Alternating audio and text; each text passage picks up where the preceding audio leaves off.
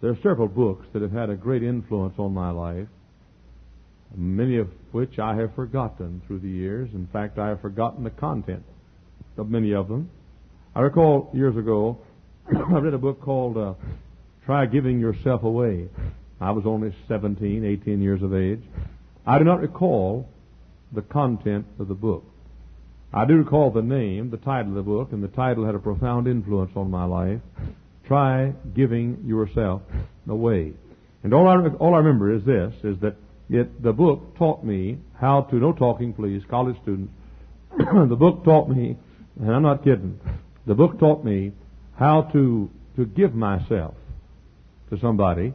I mean by that, how to give myself to a cause and not to hold back, but to, to jump into something. And uh, it was a very, very influential book. I'm not sure it's a good book. It may have been. I'm not sure who wrote it. All I know it was, it was, it was called uh, try, uh, Try Giving Yourself Away. But there's a book, a little book, I think it was a brown book. I'm not sure. It wasn't big. Had a sort of a uh, fish scale kind of a cover on it. I picked up years ago when I was a young man. That had a had a real influence on my life. I think it was called I Dare You. Is there a book like that? I Dare You. I uh, I recall reading it many years ago. Now I always uh, I always when somebody says I dare you to do something, I usually did it. You know, I mean I just that just meant it. A fellow said I dare you to go pick a fight with him. Well, I usually arranged to where uh, we got in a scrap before it was over with. And I'm not suggesting you do that, but I'm I'm saying that, that a dare to a to a man, a real man, is, is sort of like saying sick 'em to a dog. You know, it's just it's almost making you do it. And uh, but this book, I dare you, I dare you. I've said time and time again to young men, I dare you to do something big. I dare you to do something great. And uh, so I uh, I was I was influenced by the words I dare you and by the book. Now, I don't recall uh, many things the book said. I do recall a fellow, and I still recall the fellow's name, William Hutchins, said, or was quoted in that book as saying this, a few men build cities. A few men build cities. The rest live in them. A few men build subways. The rest ride them. A few men build factories. The rest toil in them. Now, that that I remember. Now, few men build cities, the rest live in them. A few men build subways, the rest ride them. And a few men build factories, and the rest toil in them. Now, I'm not being critical of those that ride subways and don't build them. I'm not being critical of those that live in cities and don't build them. I'm not being critical of those that work in factories and don't build them. But there needs to rise on the scene, every generation, a few men to build the factories for in which other folks can work. A few men to build the cities where others can live, and a few men to build the subways that others can ride, and a few men who dare to be different, who dare to rise to the top, who dare to do the unusual, who dare to stick their neck out and do all they can and more than they can. I, uh, he goes on to say, I dare you, I dare you to be your best. Well, Mahatma Gandhi one time said, I never ask a man to give more than, than he can, yet I ask every man to give all that he can. I never ask a man to give more than he can, but I ask every man to give all that he can. I'm glad that years ago I, I came, up, came on to Ecclesiastes nine and ten. Whatsoever thy hand findeth to do, do it with thy might. Ladies and gentlemen, I'm convinced tonight that the difference between success and failure is hardly ever talent. I'm convinced that the difference between success and failure is hardly ever personality. I'm convinced that the difference between success and failure is almost always a dirty four-letter word spelled W O R K, work. The harder I work, the luckier I get, the slogan says. And I think that's true. I, I'm not trying to get you tonight to build a subway. But I'm trying to get you to build one if you can. I'm not trying to get you tonight to build a city, but I want you to build one if you can. I'm not trying to get you tonight to build the factory, but I want you to build one if you can. It is a sin. It is not a sin to be the employee. It is not a sin to be the worker. But it is a sin in any endeavor to give less than your best and be less than what you could be. I dare you to be your best. I dare you to rise above mediocrity. I dare you to rise above failure. I dare you to rise above rationalization. I dare you to say, whatever I do, I'll be my best. If I'm a Sunday school teacher, I may not be as good a Sunday school teacher as C W Fist. I may not be as good a Sunday school teacher as somebody else, but I'll be the best Sunday school teacher I can be. No talking, college people. No talking. I've said it before. I mean it. I'll give out some demerits tonight in this service. I want you to hear me. And by the way, I, when you hear, you ought to hear your best also. I mean, I've got something. Listen, tonight, well, could change your entire life if you let it. I'm trying to say we need some people in this nation who are not satisfied till they give the very best they can to every job they perform. We've got a, we've got all, gotten away from the work ethic in our country. We've gotten away, gotten to some kind of a philosophy that says, don't work if you can get by without it, and don't don't give your all. And nowadays, if you do a good job, uh, work all best you can on a job somewhere, some fellows will make fun of you and and uh, criticize you and want to cause you trouble because you do your best.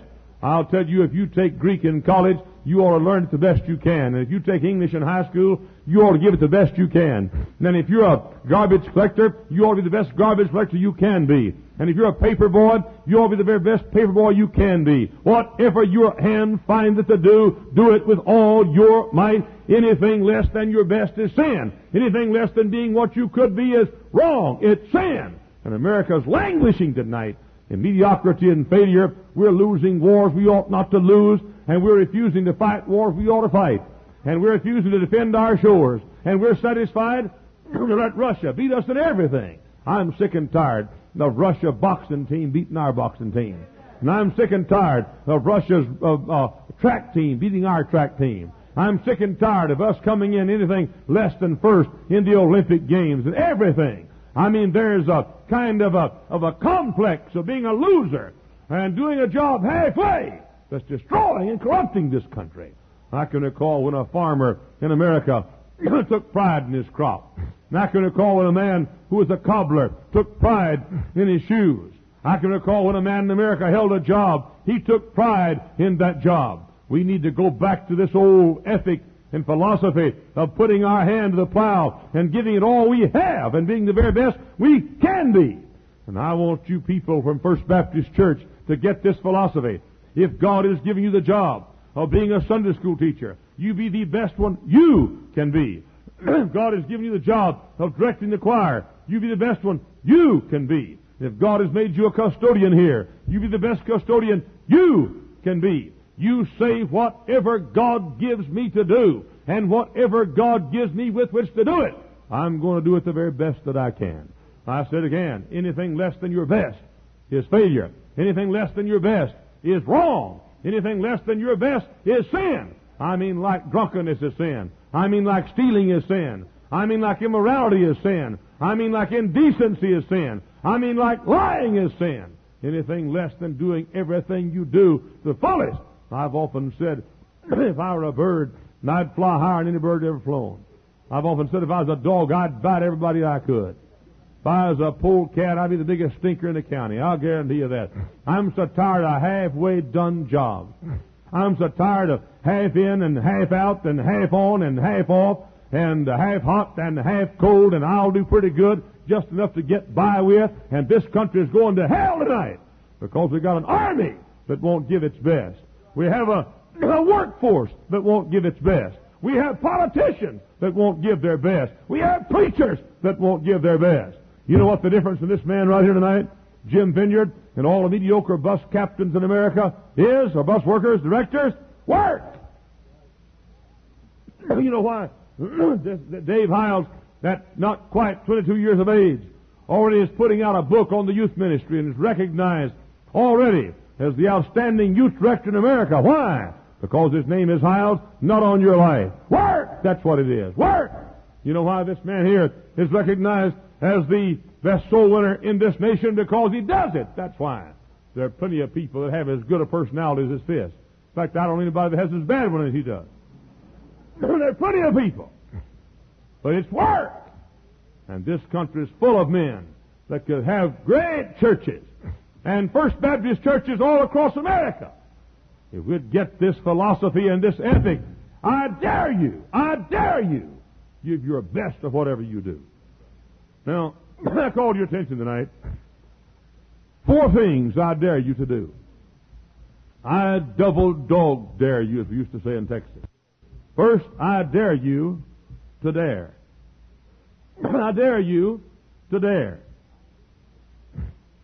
I dare you to launch out. I dare you to do the best.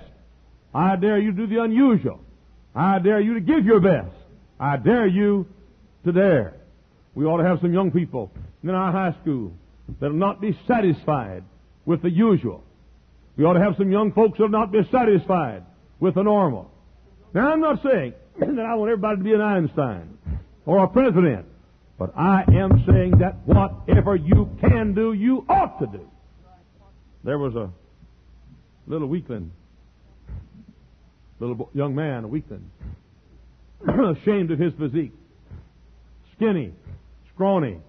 Folks at school laughed at him. He was ashamed to, be, to, to take off his coat, ashamed of his physique, ashamed because his little arms were so skinny and his little body was so skinny and then so frail. One day the teacher stood up before the class. He pointed his finger at that little fella and he said, "Son, I dare you to be the strongest boy in this school. I dare you." And that little weakling boy decided he'd take the dare of the teacher. He started doing lifting weights, and he started uh, taking exercises, and he started eating right. And he took the dare, and he said, "I'm going to become the strongest boy in this school." And that little fellow became Charles Atlas, who has been responsible for advertising, I guess, more uh, more about bodybuilding and muscle building and so forth. I know that's the way I got all of my muscles, was through the Charles Atlas course, and I'm going to recommend that Brother Sully take it. If all that could turn to muscle, think what a giant he'd be, boy. But I'm saying, I'm saying somebody one day said to a little skinny, frail creature, "I dare you." And I say tonight, I dare you. I dare you. I dare you. There was a little fella who had polio when he was a child. Crippled. After he had polio, the doctors examined him and said, "You'll never walk again, Glenn. You'll never walk again. You'll be a cripple the rest of your life." And that little fellow said, "I will walk. I will walk." He dared to walk. He practiced walking and practiced running till finally he became, for years, he was a mile record holder in this nation. His name was Glenn Cunningham. When I was a young boy, Glenn Cunningham was my hero. He held the mile run record for many, many years, a great runner. Back in the days when Chuck Finchke and Ben Cunningham were having their, their famous races, he said, "I will. I'll dare to do it. I'll dare to do it." There's a little lady sitting back there tonight on a wheel, in, a, in a wheelchair. A little lady, Miss Erickson. You mark my words. She's not going to sit in that wheelchair the rest of her life. That little lady back there had tumor of the brain. One day in the Civic Center, she said to her husband, "I can't see for the house very well." Took her to the doctor. Vision got blurred. Had tumor of the brain. They took the tumor out, but it affected her brain and, and her, I mean, her eyesight and her equilibrium. And that lady sitting back there in that, that chair, I admire her tremendously. Because you know how she gets around the house? She crawls around the house like, a, like an animal. She could lay on her back, but she won't do it. She crawls like a dog or a cat. Crawls. Another day her husband came in and said, "Brother Hiles, guess what? Holding up, she's able to walk a little bit now. You watch her, brother. She'll walk. She'll walk. You wait. You wait. You wait. I'll see the day when that lady will be able to work again. You wait and see." Why? She's got it. That's why. She dared. Anybody can sit back and do nothing. Anybody can be the usual. Anybody can be the norm. Anybody can be less than they ought to be. We need a generation of people in this nation who will say, by God's grace, I'll dare to dare to be all that I can be. Charles Kettering was president of General Motors, Motors Research Institute. One day he moved to the city. His mother stayed out in the country. She had to burn kerosene while he, he moved to the city. And Charles Kettering said, she must have light. She must have light. Somebody said, I dare you to give her light. He took the dare. He said, my mother in the country will have light. The result was the Delco system to light the homes in the rural areas. You can do it. Did you read the other day in the newspaper about that little child who was about to be attacked by a bear? And everybody was afraid, and the child was hopeless, hopeless or helpless. And, uh, and the case was hopeless, and, and the child was about to be attacked by this bear to take his life. Did you read about that, that mother who grabbed an axe? And with that axe, she killed that bear herself. Why? Because it was her child, that's why. You give me a generation of preachers in America who will say, we will be what we can be. We'll change this nation for God. You give me a generation of young people in America who will say, we will be what we can be. We'll dare to do all we can do. Now, God doesn't expect you to do what you can't do, but God expects you to do what you can do. I'm so tired of, of losers. I don't know what they're tired of losers. I'm tired of you mothers saying to these boys, be good losers, Johnny, all hard. Nobody ought to be a good loser. Ever, ever, ever be a good loser. So what should you do? Kill a guy that beats you. No, I'm not suggesting that at all. But I am suggesting we've got the good loser complex in America. And then God knows we've done enough of it. Now let's try being good winners for a change.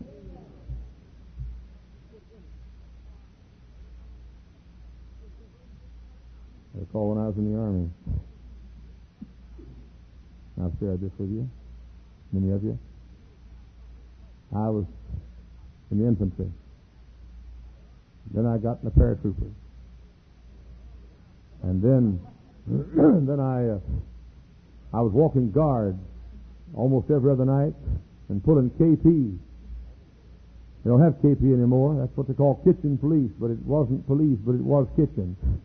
It was actually peeling potatoes and and working in the kitchen. And uh, I will forget one day. You know, did, you know what the fatigue caps were? Remember what a fatigue cap was? It was the kind of cap that you wore. It was a greasy old cap that you wore out in the battlefield, and you wore it out in maneuvers, and you wore it out the rifle range. It was gre- greasy and dirty and filthy. And one day I was on K P, and I had on, uh, of course, you're very fatigued when you're on K P, and I lost my fatigue cap. Lost them. Guess where I found them? When I was serving mashed potatoes at noon, I got a, I got a spoonful of, my, of mashed potatoes, and my fatigue cap came up out of the mashed potatoes. Guess what I did? I was on K P for a whole week for that after that. But, uh, but, uh, I, so they came out one day and they said, can anybody here type? We have a position open in the personnel division of the office. And they said, if you, if this job is a job that doesn't, uh, that doesn't require you to pull K P or walk guard. They said, anybody in this outfit type? We had two hundred thirty men in our company. Nobody raised his hand. I raised mine. I raised mine. Say, could you type? Sure. And I could type, now is the time for all good men to come to the aid of their country. You say, did he give you the job? Sure. Got the job. For nine months, I typed all the captain's letters. For nine months, I typed all the company payrolls. Why? Because I went down through the night and sat down there all night long and learned how to type. That's why. And to this day, now I can't, I don't, I can't type right. And and I use the method like this, you know, and like that, and so forth. But I can type thirty words a minute right now.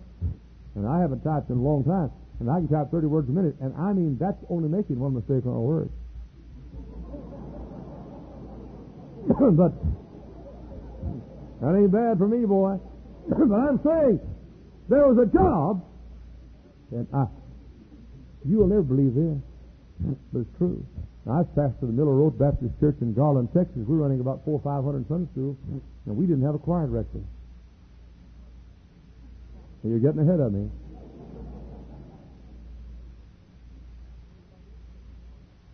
And I looked everywhere to find somebody to lead the choir, and I couldn't find anybody to lead the choir. He said, "What did you do?" "Led the choir myself." That's what I did. For months, I led the choir. Why? You can do it. Good night. We need some folks to say, with Paul, "I can do all things through Christ, which strengthens me." Now, that doesn't mean I could sing a solo. It just means that I led the choir. You said, "Well, Hutch, what kind of choir did you have?" We had a good choir. Why? Because we had a good leader, that's why. But you can do it. You can do it. But I, I, college students come to my office and they say, "Well, I just don't feel like I can do it." Well, do it. "Well, I just don't feel worthy." Well, do it unworthily. But, but I'm shy. Suck your thumb while you do it then. But do it. Do it. Do it. Do it. Do it. Do it. I dare you to. I dare some of you young preachers to go out and build the biggest churches in this country. I dare some of you missionaries, volunteers, to go across the seas and build the great mission churches around the world that we ought to have.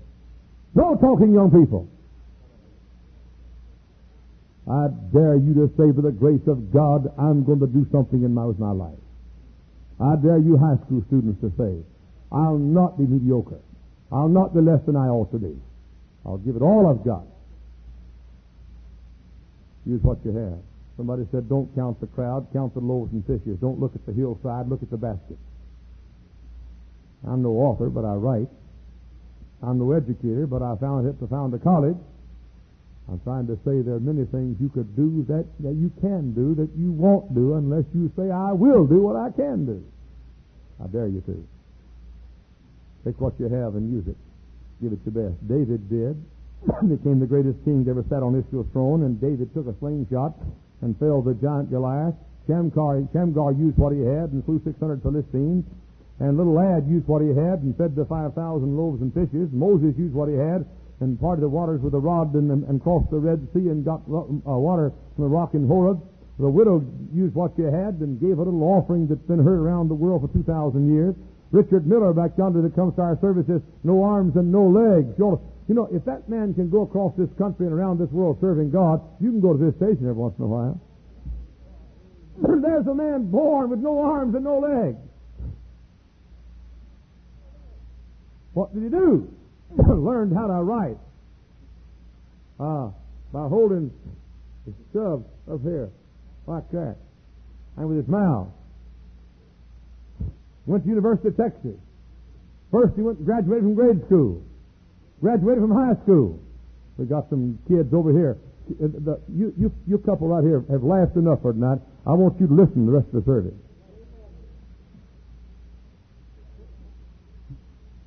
Some of you kids quitting high school. Two good arms, two good legs. Richard Miller graduated from high school and got a law degree from University of Texas. No arms and no legs.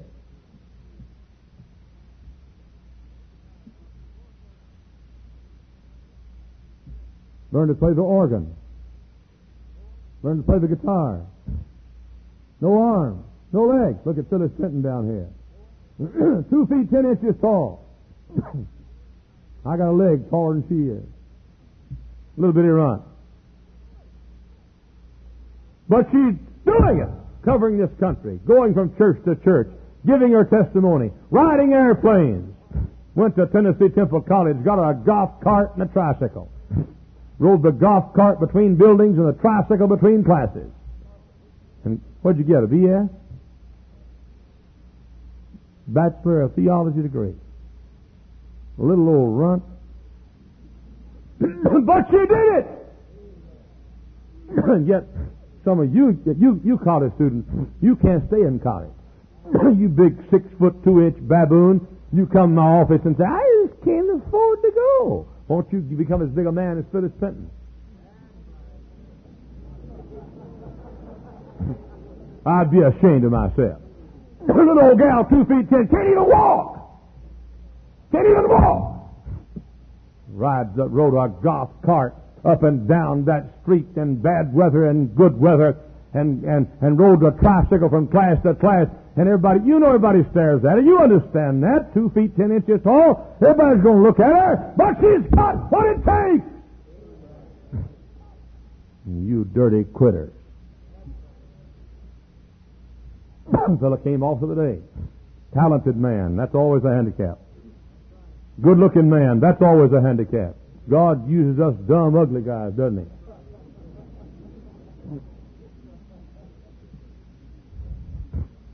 He said, I'm uh, I'm going to quit school. I'm ready to go out now. I wish he had as much gumption as Phyllis Fenton had and has. Stayed with it. I dare you. I dare you. I dare you. But tonight there's something wrong with this country. Tragically wrong. Tragically wrong. I've often said, whatever you've got, use it. Keep it up. Give it your best. I've often said, if you got a shirt, wash it. If you got shoes, shine them. If you got a yard, mow it. If you got hair, thank God for it. Comb it. I dare you. You know, I don't know if I said this or not, but if I haven't, I want, I want to say it, and if I had, I want to say it again. We we had a lot of hullabaloo about um, this bus that was overloaded over in Chicago. And the Tribune put a big article, and everybody's written us letters, and Brother Vineyard's got some slanderous letters. Too many folks on the bus. Something's been overlooked completely in there. Some young man had enough grit to go out and get one hundred thirteen folks to come to church. Didn't hear much about that. Didn't hear much about that. I mean, whether it's right or wrong, have one hundred thirteen folks on a bus. Before you criticize him, you get one hundred thirteen on three buses. I'm trying to say, we, we, we've criticized and criticized and criticized, and here's a young man who gave his all and did the job too good or too well. And he gets criticized for it. Now, you hear me tonight. We need some young men like that. We need some people that say, if I've got a bus route, I'll give it my best. We need some folks who are going to say, if I'm going to sing in church a special number, I'll sing the very best I can. I'll rehearse the best I can. I'll get read the best I can. I'll stand the best I can. I'll deliver the best I can. Whatever I do for God, I'll give it my best. You teachers that come to school half prepared. Just come in and and, uh, and and and not ready. There you hold in, before before you you hold in your hands the lives of young people, their destinies and their futures and their children's future. And a halfway kind of a job. God deserves more than that. I was up in Elkton, Maryland, preaching several years ago. And I, um, the pastor came to me back at the book table and said, Doc Powell, I want you to meet my secretary. I, I, that's unusual. Hardly anybody ever says, I want you to meet my secretary. And I said, okay. He said, now, can you come now? We walked in the auditorium, turned right back in the back and over in the corner. There was a fellow in a wheelchair. He said, Doc Powell, meet my secretary. The man's arms were paralyzed on his lap, and they were wilted, sort of, his hands were sort of sort of dried up and shriveled and wilted like that. He couldn't even shake my hand. He couldn't even get up. He could not move. He was paralyzed from his neck down. Shoulders, arms, hands, fingers, legs, feet, everything. The pastor said, meet my secretary. I said, sir, there must be some mistake. I said, uh, this is your secretary. The pastor said, yes, he was injured in a serious accident. He's not been able to move anything from his neck down. Been paralyzed now for years.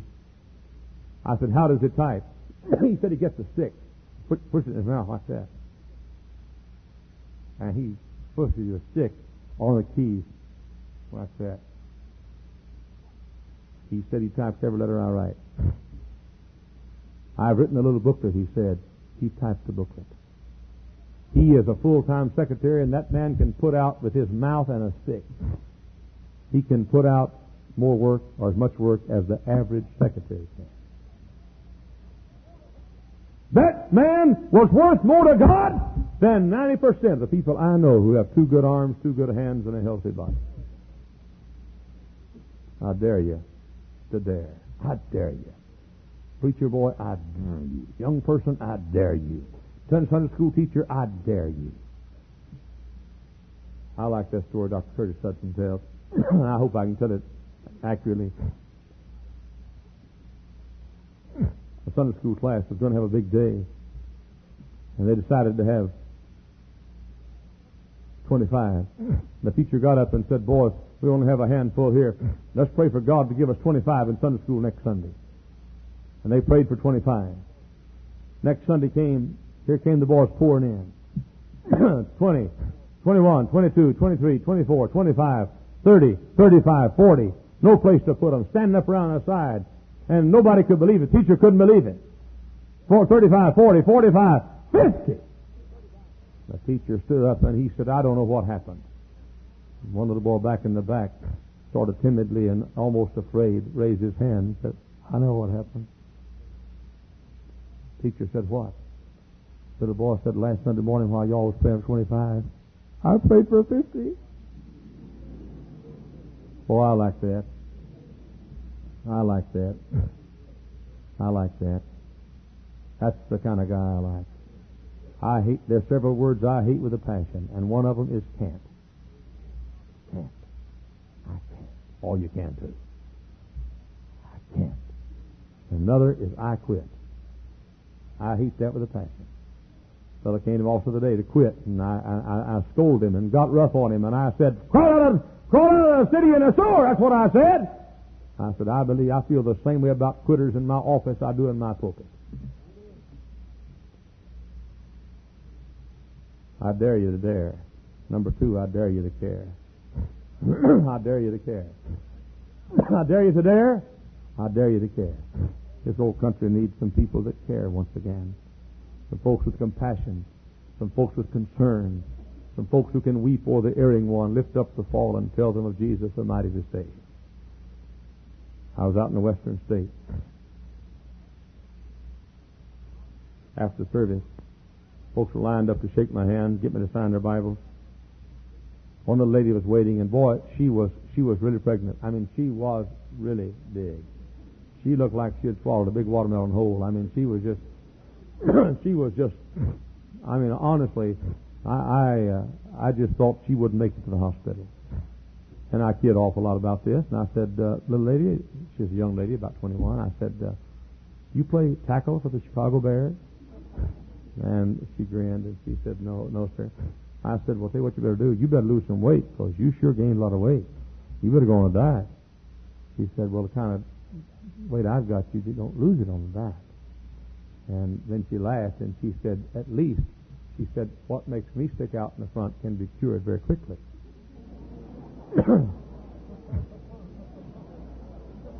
And I kept on talking, and uh, I said, uh, she, then she, a tear came in her eye, and she said, Doctor Howes, do you have a book on how to rear children? She said, do you have anything you've written on how one parent can rear a child alone? And I said, are you telling me you're not married? And she, a lovely little lady, and very sweet. She said, that's right. She said, I'm expecting the baby within a week, and I'm not married. She said, do you have anything at all that would help me, that I could read, that would help me to rear my child alone? And I said, no, I don't. But I want to talk to you. I took her over to the side, and I said to the lady, in my church in Hammond, I have some little children whose mothers are in our church, who have no father that they know. And those little children now, some of them, getting up four, five, six years old, some are older. They don't know who their father is. And I said, little lady, if you'll let me, I'll tell you what any preacher that, that's wise and counsels much would tell you. You let your pastor find some good Christian couple that can't have children. And you, when you give birth to the baby, you let the, you let them give the baby to that couple, let them adopt the baby. And I said, by the way, somebody may be saying, Brother Howard, you're cruel.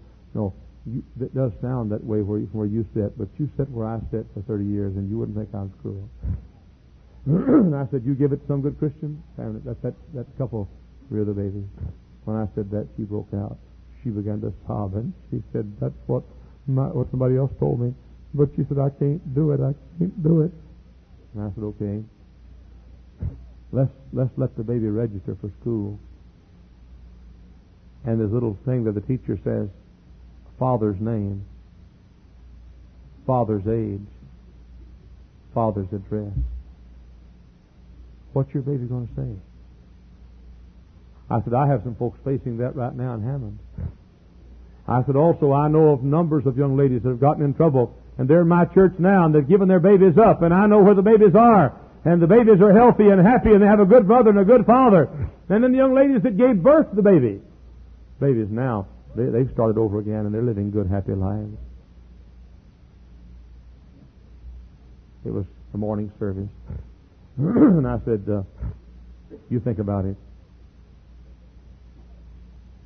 And she wept, and she said, if, if, if it's best for the baby, I'll do it. I said, it's best for the baby and best for you. And before you criticize that that decision, that uh, recommendation, pastor thirty years first, would you? Pastor thirty years first. And uh, so she said, uh, she cried, and And she, I said, you're going to go back, back tonight? She said, yes. I said, think about it this afternoon.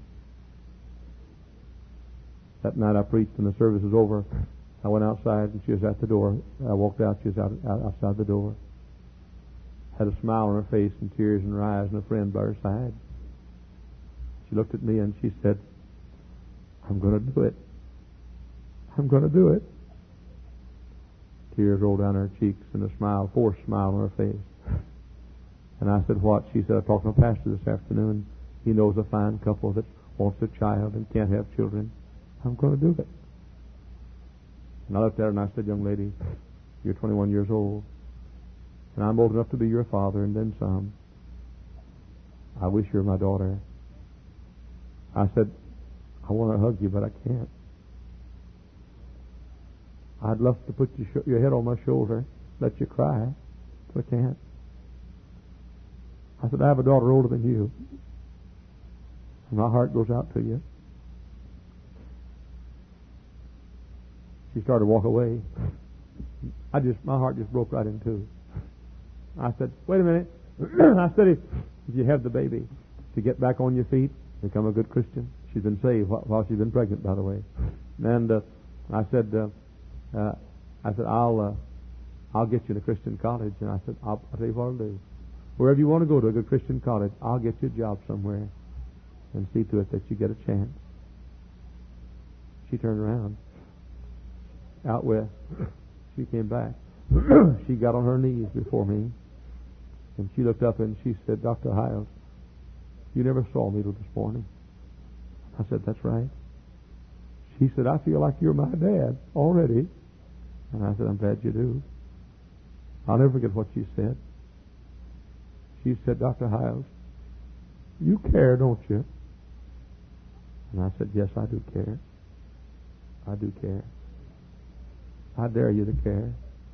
There's an old world out yonder in the darkness tonight, folks, that has mighty heavy hearts. There's a world that's travailing and groaning and pain and sorrow and heartache. There are people that need someone to care, someone to care, someone to weep. I'll be honest with you. I can't get around. I try, but I can't get around. Third thing, I dare you to dare. I dare you to care. I dare you to bear. I dare you to bear. I dare you to bear the burdens of others. I dare you to carry the load of others. I dare you to think of others' needs as your needs, and others' burdens as your burdens, and others' load as your load. I dare you to bear. Oh, Brother Fist, the people. Honestly, I have to run to get a private moment. I do. If I have time to study, I have to run to get a private moment. Oh, the people. I walk down the hallway in the church. I can scarcely walk down the hallway without being stopped by the house. Can you help me? My hotel room. I can't even stay in the hotel room anymore very long. I want some privacy.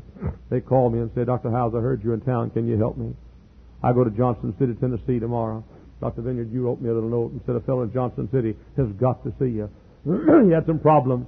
Had some domestic problems and church problems, and, and uh, he's got to see you. And that's the, this morning when I got to the church, there was a note under my door waiting for me early this morning, uh, a little after seven o'clock. A note waiting at my under my door. Said, call a certain city down south. A preacher's got to talk to you. He cannot walk in his pulpit today, but it talks to you. Notes under my door. I at the airport. Usually somebody at the airport's waiting for me. I've got a problem. Can I talk to you? On the back, on the way to your room. And after the services, they walk out the door. They follow me to my car. Last Saturday night, last night in in uh, uh, Seminole, Florida. I preached and walked out the door of a school building where I preached, and a fellow said, can I walk to the car? And I had to hurry to get to the airport. Only had about forty minutes to get there. It was a forty-minute drive. I was carrying two suitcases and uh, trying to get out the car. And a fellow said, uh, can I talk to you on the way to the car?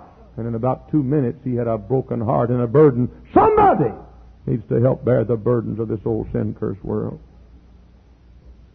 They write me in the in the mail. Long-distance call after long-distance call. The church people have burdens, and the college people have burdens, and the high school students have burdens, and the preachers have burdens, and America has burdens, and I spend my life listening. Brother House, can you help me? Brother House, can you help me? I dare you. Dare you, I dare you, I dare you, I dare you to bear the burdens of others. And number four, I dare you to share. I dare you to share. I dare you to lay everything you have on the altar and share it with others. Don't you see what I'm saying? I dare you to dare to do something big for God and be your best.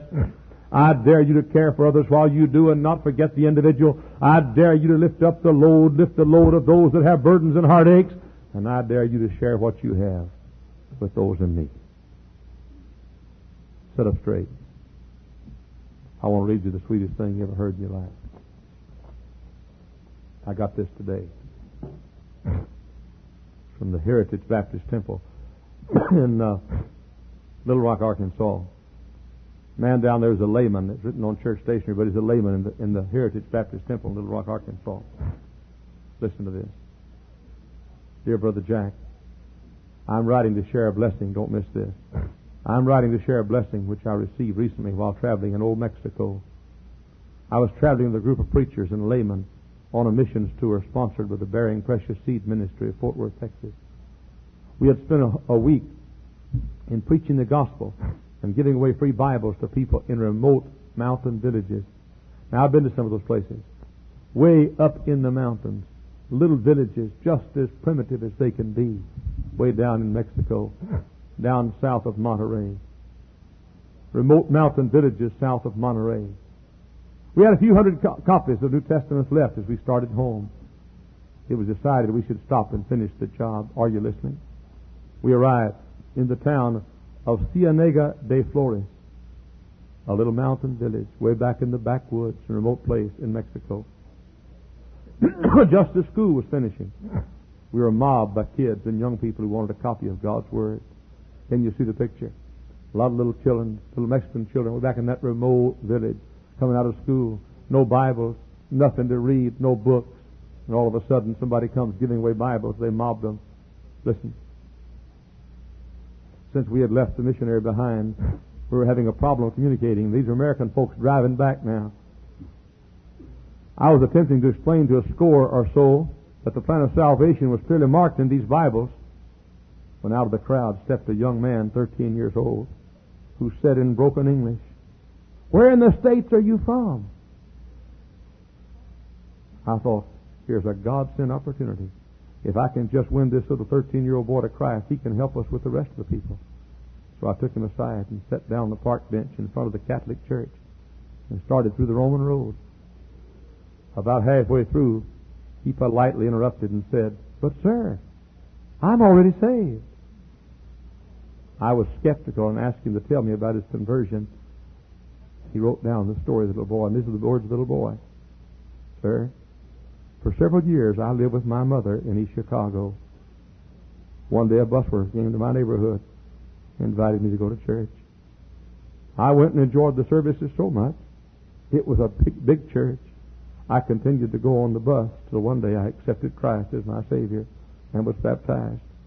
We later moved to Houston and finally back here to Mexico. I asked, was that church the First Baptist Church of Hammond? Yes, he said. My pastor was Doctor Hiles. You remember the bus pastor's name? No, only that he was faithful to visit me. He showed me that he loved me. We were ready to leave. I asked Gustavo, the boy, to get on our bus and give the, man, the men a word of testimony. This he did, and what a thrill and joy it was to our hearts. His name and address is Gustavo Quiroga, C U I R O G A, in Cerretera Nacional, Cienega de Flores, Mexico. I have a little copy of a color slide of this young man, Bible in hand, if you desire. Way down in the jungles, up in the mountains of Mexico, a little thirteen-year-old boy. Anybody here remember that name? Is he one of your bus kids? In your Sunday school class? And one of your bus kids? Garcia, God bless you. Sir, you led him to the Lord. Isn't that amazing? Praise the Lord. Praise the Lord. Well, there he is. But the thing that impressed me so much, he said, I don't remember the name of the bus captain, only he was faithful to visit me. He showed me. He loved me. That man Garcia right there came to our church. He was a Presbyterian. I didn't know he was one, but he was a Presbyterian elder, never had been born again, came to our church and got converted. Oh, how faithful he's been to witness.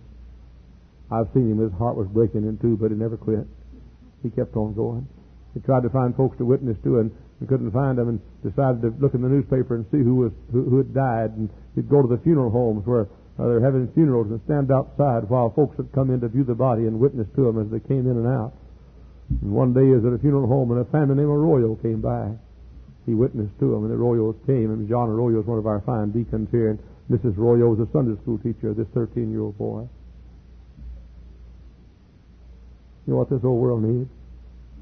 This whole world needs a generation of Christians to dare to dare, and to dare to care, and to dare to bear the burdens of others, and to dare to share what we have with a poor, lost, dying world. I dare you. I dare you. I dare you. Let us pray.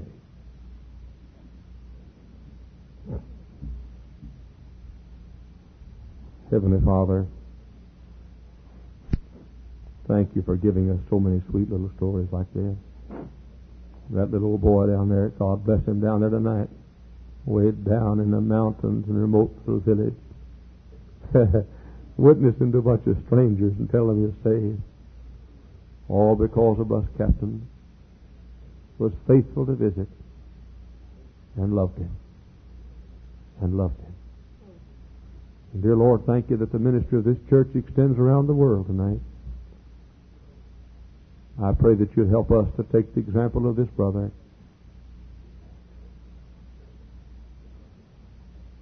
Who got out when it was cold, rainy and snowy, hot.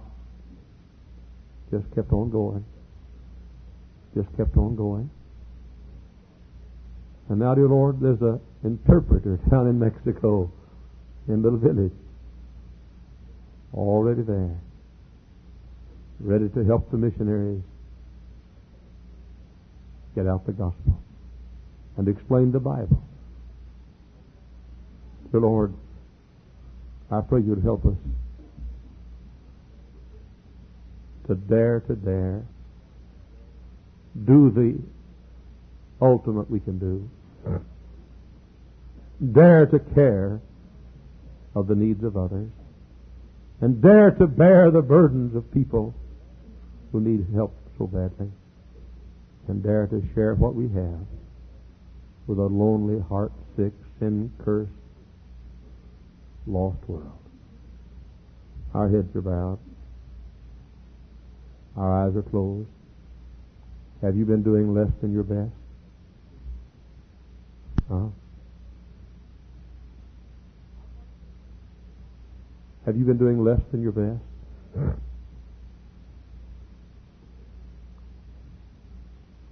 Evaristo Garcia will never have a happier moment than he has right now as long as he lives. Never. Oh, it pays to serve Jesus.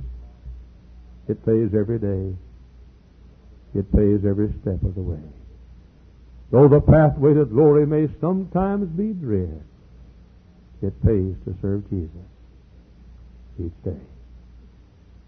To give it your best. Give it your best. I wonder who would say tonight, Brother Hiles, I've not dared to be my best. Or maybe somebody said, Brother Hiles, I've been so calloused of heart. I've not cared as I ought to care. Brother, if you can't care around this area, you'll never care anywhere. You can't see the suffering and the heartache around this area and care, you'll never care. There are those who've not dared to bear the burdens of others. Folks, I can't bear them all by myself. I can't even, I can't begin even to see all the people that need to see me. We're going to have to have a lot of folks to bear burdens of others. Sunday school teachers, bear the burdens of your classes. Help them carry the loads they have to bear. Superintendents, school teachers, Christians, lay people, I dare you to bear, and I dare you to share. How long has it been since you bought a pair of shoes for some cold feet? How long has it been since you put a coat on a cold back?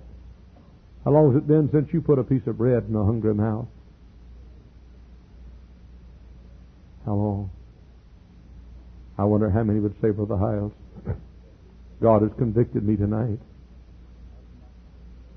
I have not dared to dare, or dared to care, or dared to bear, or dared to share, as would please God. And God has convicted me tonight of an indifference in my life. Pray for me. Would you lift your hand, please, all over the building? Heavenly Father, bless us tonight. Oh, we ought to learn to cry about people. We ought to learn to go home and moisten our pillows and stay awake at night and care. Dear Lord, has that little girl out west had that baby yet? Did she really give it away? Does the baby have a good home? I'll never see her when I get to heaven, probably. Lord, take care of her. What I ask for her, I ask for the hundreds of people in this room who need somebody to care, somebody to bear, and somebody to share. So many heavy hearts in this room tonight. Bless these dear ones. Oh, my God, give us folks to share, to care, and to bear, and to bear. Our heads are bowed. You feel like you need a trip to an old-fashioned mourner's bench tonight. Get on your face and say, oh, my God, I've been so calloused of heart. I've been so unconcerned in my soul. I've been so selfish in my spirit. Or maybe tonight you're here and you've never received Jesus as your Savior, and you'd like to come tonight and profess your faith in Him. Maybe you never have been baptized and you want to get baptized tonight. Maybe you want to join this church by transfer. If you're coming trusting Christ, or if you're coming for baptism, or if you're coming by transfer of membership, I want you to come. We have men down at the front, our assistant pastors here. They'll help you. They'll, they'll they can talk to you. They're experts. They can talk to you and show you what to do and lead you to someone who can take the Bible and show you what you ought to do. You come. If you're just coming to kneel at the altar, you're just kneeling there where you want to. Father, bless the invitation. I pray that it'll be a life-changing hour for some people in this room. I pray that self will be laid on this altar of many of us tonight.